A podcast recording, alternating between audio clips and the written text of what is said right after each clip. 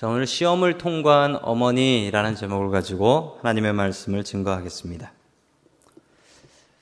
아, 정확히 2008년 오늘입니다. 2008년 5월 12일 오후 2시 23분 아, 중국 스촨성에서 어, 강도 8짜리 대지진이 일어났습니다. 자그마치 7만 명이 사망했어요. 7만 명이.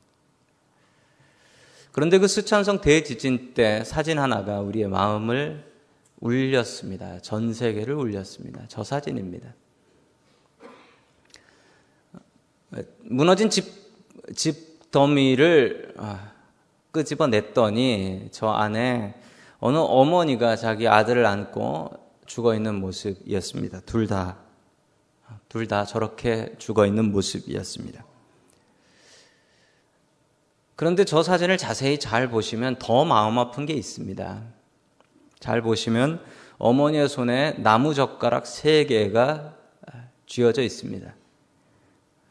저 어머니는 자기 아이를 위해서 밥을 준비하다가 갑자기 지진이 나고 집이 무너지기 시작해서 자기 아들을 살리기 위해서 아는 것입니다. 여러분, 저 급박한 순간을 생각해 보신다면 저 어머니가 저 상황을 이성적으로 생각하고 아이를 안았을까요? 아니면 본능적으로 안아버렸을까요? 아마 본능적으로 아는 것일 것입니다.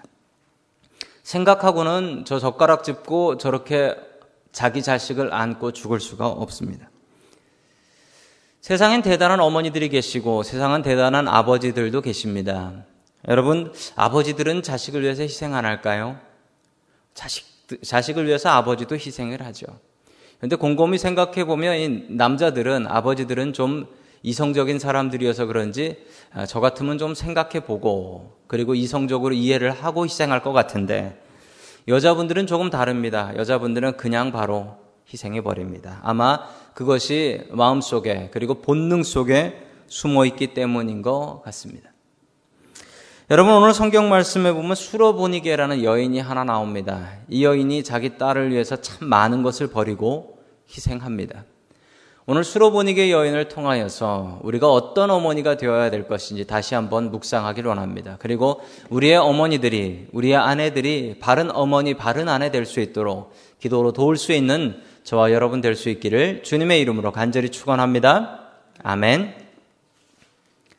첫 번째 하나님께서 우리에게 주시는 말씀은 문제에는 반드시 목적이 있다라는 말씀입니다. 문제에는 하나님께서 우리에게 주시는 목적이 있습니다.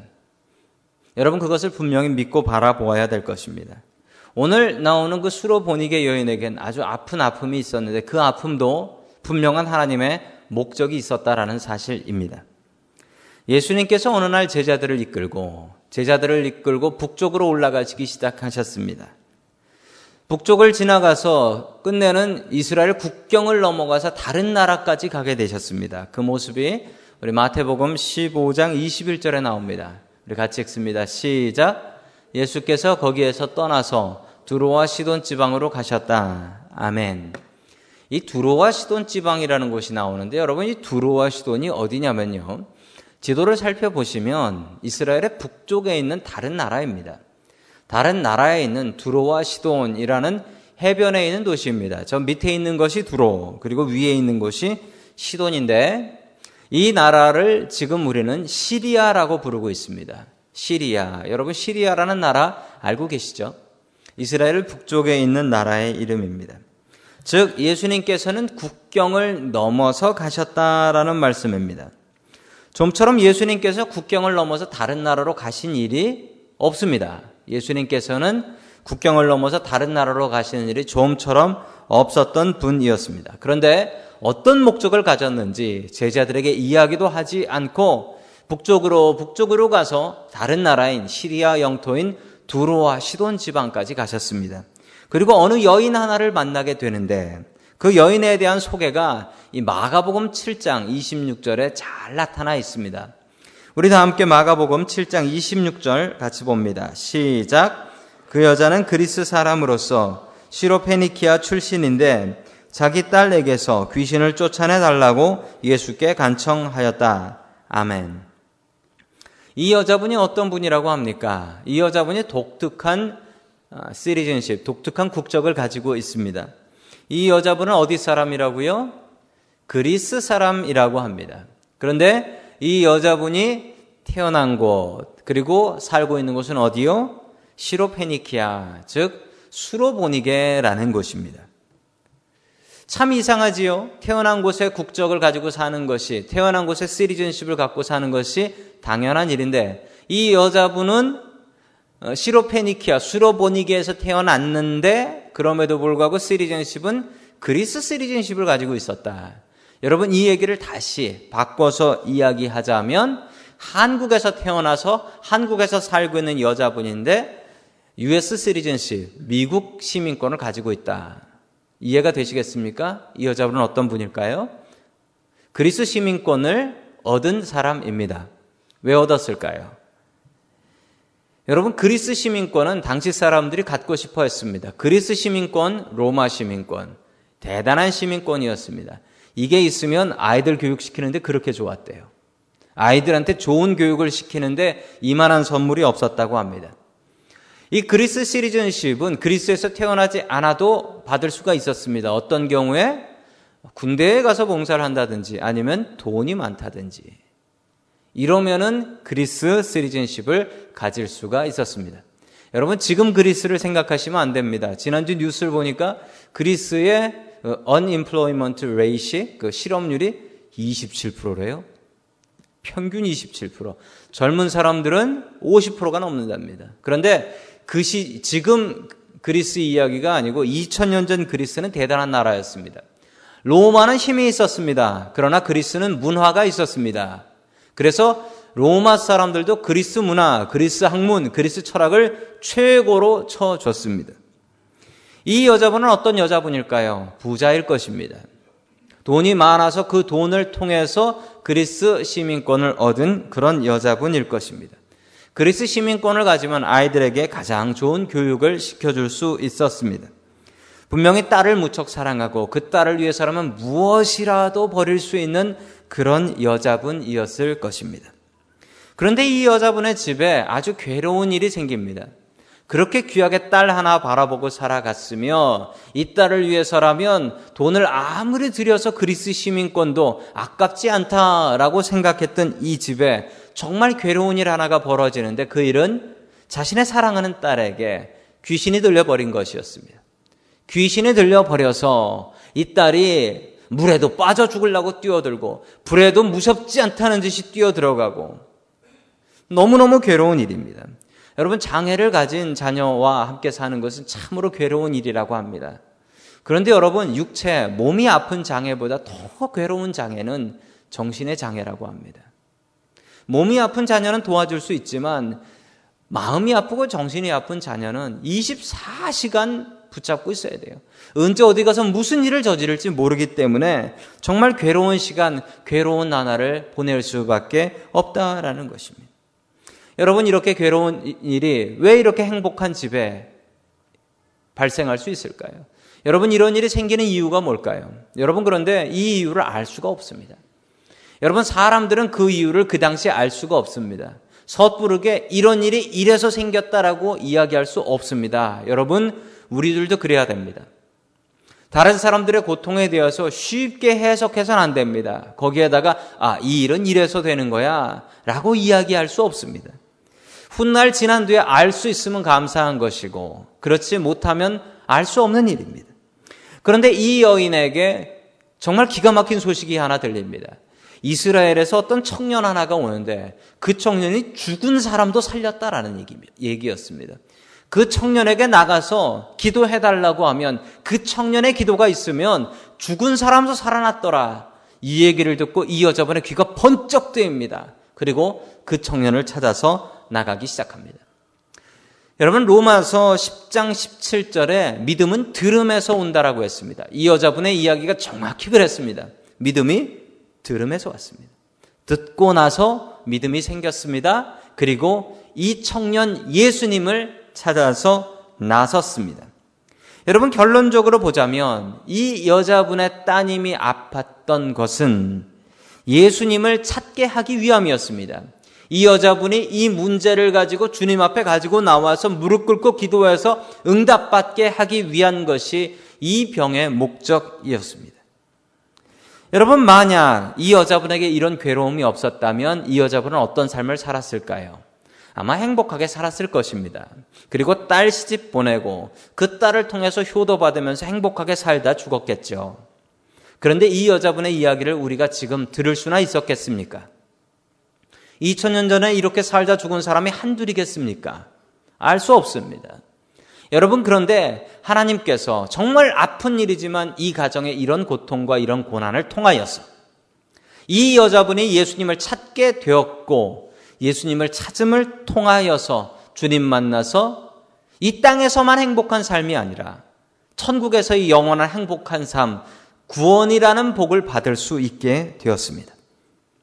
여러분에게 묻습니다. 여러분이 가지고 있는 이 여자분과 같은 삶의 고통은 무엇입니까? 여러분 그 고통을 고통으로 묻어두지 마십시오. 여러분 그 이야기를 주님 앞에 가지고 나와서 내어놓으십시오. 그리고 기도하십시오. 이 수로보니게 여인처럼 주님 앞에서 문제를 해결받을 수 있는 저와 여러분 될 수 있기를 주님의 이름으로 간절히 축원합니다. 아멘. 두 번째 하나님께서 우리에게 주시는 말씀은 포기하지 말고 시험을 통과하라 라는 말씀입니다. 포기하지 말고 시험을 통과하라. 문제를 맞닥뜨려서 어떤 사람들은 그 문제를 넘어서고 이기는 사람이 있고 그 문제에 넘어지는 사람도 있습니다. 여러분 교회 다니시는 교인들도 마찬가지입니다. 우리 교, 교회 다니시는 분들에게는 시험이 다 피해 갑니까? 그렇지 않죠. 우리에게도 고통과 고난이 있습니다. 여러분 그 고통과 고난이 있을 때에 우리가 그것을 넘어서는 사람이 되어야지 그 시험에 넘어지는 사람 되어서는 안 되겠습니다. 여러분 오늘 수로보니게 여인은 절대로 넘어지지 않습니다. 아마도 어머니이기 때문에 그런 것 같습니다. 그런데 이 수로보니게 여인이 예수님에게 심각한 차별을 받습니다. 여러분 미국 사시면서 차별 받아보신 적 있으십니까? 동양 사람이라고 discrimination 차별 받아보신 적 있으십니까? 여러분 아마 여러분들에게 자 크고 작은 경험들이 있을 것입니다. 그런데 감사한 것은 우리가 살고 있는 이 지역은 그래도 미국에서 어, 차별이 가장 적은 어, 그런 지역 중에 하나입니다. 그런데 여러분 이스라엘은 다릅니다. 이스라엘은 예전에도 차별이 심했고 지금도 차별이 심한 나라입니다. 이스라엘은 공항에 들어서는 순간부터 차별당하고 있다라는 느낌을 받습니다. 제가 아는 목사님의 이야기입니다. 이 목사님께서 10년 동안 이스라엘에서 사시면서 이스라엘에서 유학하신 목사님이십니다. 이분이 한 번은 이런 얘기를 하셨습니다. 한 번은 차를 몰고 고물 차를 몰고 예루살렘으로 들어갔답니다. 예루살렘에 들어갔는데 길을 잃어버렸습니다. 뭐 10년 전이니 GPS니 내비게이션이니 이런 게 있었겠습니까? 길을 잃어버렸으니 천상 지나가는 사람한테 물어봐야죠. 그것도 유대인한테 물어봐야죠. 주이시한테. 붙잡고 물어봤습니다. 내가 여기를 가려고 하는데 어떻게 가면 되느냐? 라고 물어봤더니 이 여자, 어, 이 유대인이 이 한국 학생, 이 목사님한테 물었습니다. 관광하시는 분이요? 아니면 여기 사시는 분이요? 그랬더니, 아, 저는 여기 사는 사람입니다. 유학생입니다. 라고 이야기를 하니까, 어, 이 유대인이 뭐라고 얘기했냐면, 이 목사님한테 이렇게 얘기했습니다. 네가 여기 살 생각이라면, 네가 스스로 거기를 찾아가야지. 언제까지 나한테 물어보고 살래? 라고 하면서 휙 돌아서 그냥 가버리더랍니다.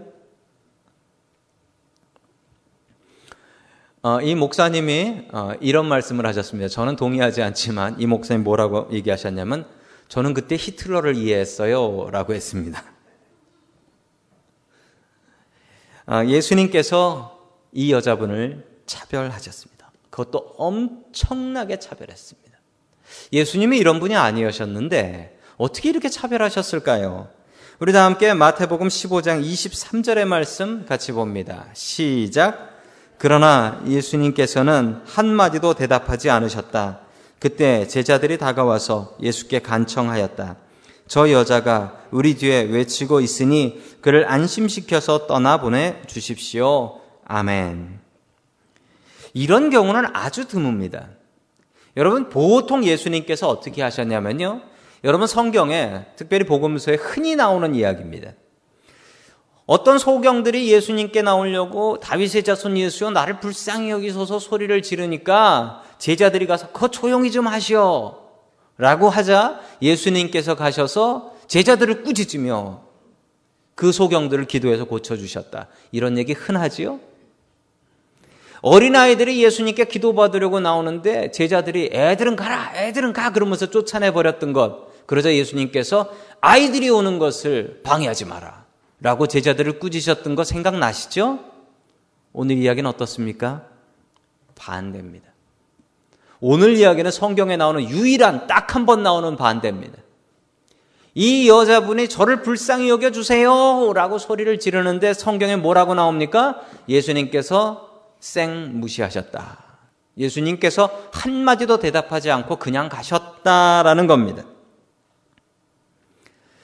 그러자 이 제자들이 어떻게 했습니까? 그러자 제자들이 그 여자분을 데리고 와요. 데리고 와서 예수님 그 무시 좀 그만하시고 이 여자분 제발 좀 기도해서 안심시켜서 보내주십시오. 여러분 여지껏 예수님의 모습하고 반대도 반대도 완전 정반대. 성경에 나오는 딱 한 번 나오는 반대의 이야기입니다. 예수님께서 이 여자분을 완전히 차별하고 무시해 버리셨습니다. 그러자 이 여자분을 제자들이 데리고 왔습니다. 그 예수님, 이 여자분 얘기 좀 무시하지 마시고 좀 기도해 주세요. 라고 이야기를 하자 예수님께서 뭐라고 말씀하셨냐면요. 23절 같이 봅니다. 시작. 그러나 예수 대답하셨다. 나는 오직 이스라엘 집에 길 잃은 양들에게 보내심을 받았을 따름이다. 아멘. 자, 예수님께서 하셨던 말씀은 정말 기가 막힌 말씀을 하십니다. 나는 오직 이스라엘 집에 길 잃은 양. 누굽니까? 이스라엘 사람, 유대인들만을 위해서 보내졌다. 나는 다른 이방인들을 위해서 온 것이 아니다. 라고 선을 딱 꺼버립니다. 여기 온 이 여자는 이방인, 가나안 여자입니다. 예수님께서 난 너에게 베풀 은혜가 없다라는 것입니다. 나는 유대인용이지 나는 이방인용 아니다. 라고 선을 딱 꺼버리십니다. 너무 심하지요? 자, 계속해서 26절의 말씀 같이 봅니다. 시작. 예수께서 대답하셨다. 자녀들의 빵을 집어서 개들에게 던져주는 것은 옳지 않다. 아멘. 여러분, 이, 이 부인을 그리스 국적을 가지고 있고 좀 살 만큼 산다라는 이 부인을 예수님께서 뭐라고 부르시냐면 개라고 불러요. 그도 그럴 것이 이 여자분이 예수님 앞에 넙죽 엎드려져 있다는 거예요. 그 모습이 뭐와 같습니까? 개와 같습니다. 여러분 어느 문화나 개를 좋아합니다. 그렇지만 여러분 개에 비유하는 것은 어느 문화나 욕입니다.